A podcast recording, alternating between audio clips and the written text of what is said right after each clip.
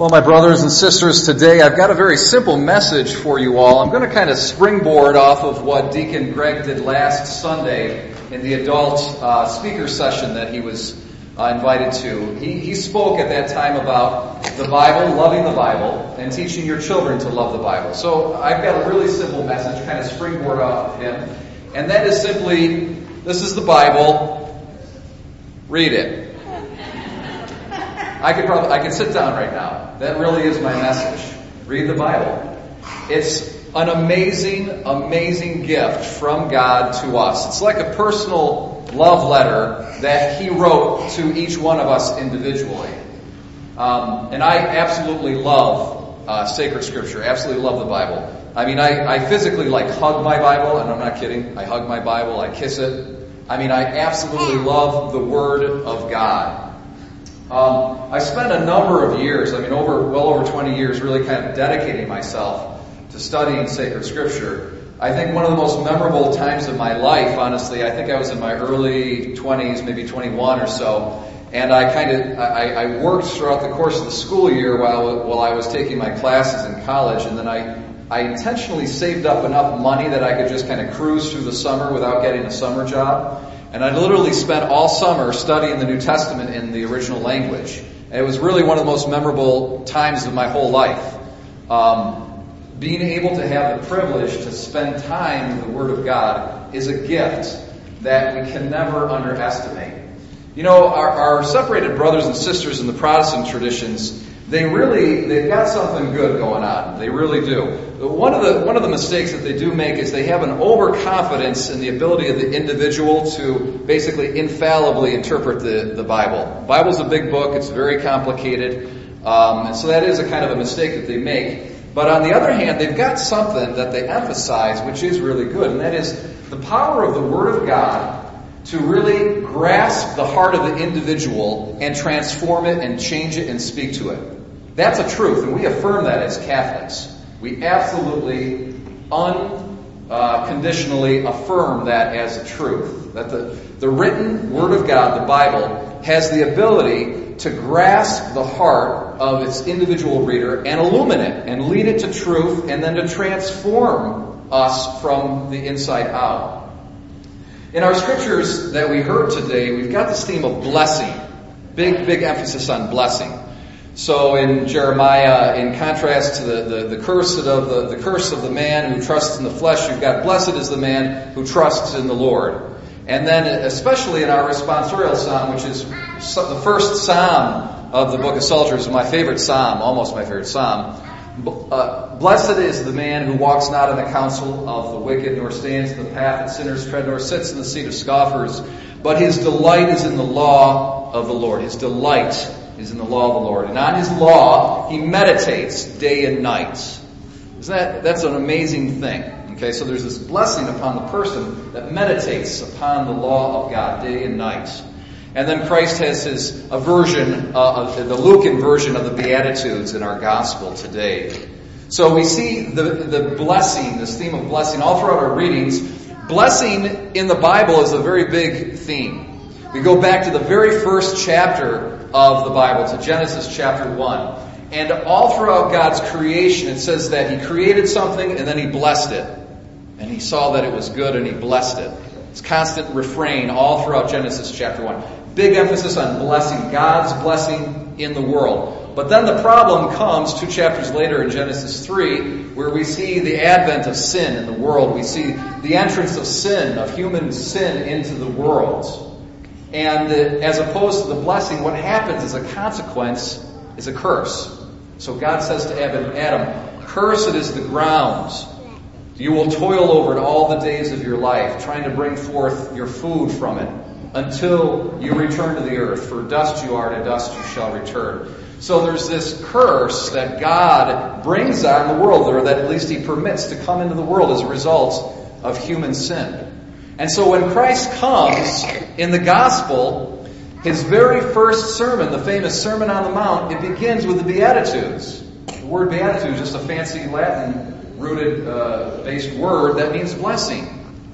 Okay? So Christ has come to restore that blessing, that human sin erased with a curse. And we know from St. Paul in Galatians that Christ took upon himself the curse of sin when he hung on the cross so that we could be recipients and heirs of that original blessing that God wanted us to have. But isn't it amazing to think about this though? If we go back to our key text today, the first Psalm, that the curse that's on the world can be avoided or obviated or, or, at least mitigated by the blessing of reading the Bible. Think about that. You know, we have a serious problem in the world, all throughout the world. All you got to do is read the, the papers. All you got to do is watch the internet. All you got to do is, is look at the news. We've got so many problems and issues all over the world, and our solution is oftentimes, uh, our solutions are oftentimes just futile. We throw tons of money at uh, problems. We, we throw tons of social engineering and, and uh, new programs and new politics and all of this stuff. And it's really all a futile attempt to deal with the curse, with the result of human sin. And isn't it amazing that with all that human effort that's totally wasted, all we've got to actually do is each one of us as individuals read the Bible? Blessed is the man. That's how we obviate the curse. That's how we, we avoid the curse. That's how we lift the curse from this world. It's through meditating, slow, prayerful meditating upon sacred scripture. I, think, you know, as a priest, not really, it, I, I, had this happen before I was ordained, before I was ordained even in the diaconate. I was working in uh, a parish in Greece outside of Rochester as a layman and I was teaching a course on the church fathers. The church fathers now are the most ancient Catholic theologians in our tradition, going back to the second, the third, the fourth, the fifth centuries, okay, of the Christian era. And I was teaching a whole course on them. And, uh, you know, it was a great course and people were getting a lot out of it. And there was this one gentleman there, I'll never forget, his name was Jose. And it was about midway through the course and I was teaching and I said as a side note, I said, you know, as important as all of this material is, you know what's more important and more effectual for the transformation of our lives as Christians is reading the Bible every day. Is the words of the Bible, the, the inspired words of sacred Scripture. And that he told me after he told me afterwards that that sidebar comment I made struck him like absolute lightning. He's like, wait a second. Here's this guy putting all this emphasis into the church fathers, huge amounts of time and years and hours of study of all these theologians, and he just says, by the by, the Bible's more important. The Bible's more powerful. The inspired Word of God is really where it's at. He said, wow, if you put that much emphasis into the church fathers and they, they don't compare to the Bible, how much more important is the Bible? So he started reading the Bible every day. And he contacted me years later. He says, you know, from that comment you made, I'm still reading the Bible every day. It's completely transformed my life. I have to say, that's one of the most kind of memorable things that's ever happened to me in public ministry. And if I could influence even one of us today to transform your life in that manner, I, I would be feel like I'm doing my job.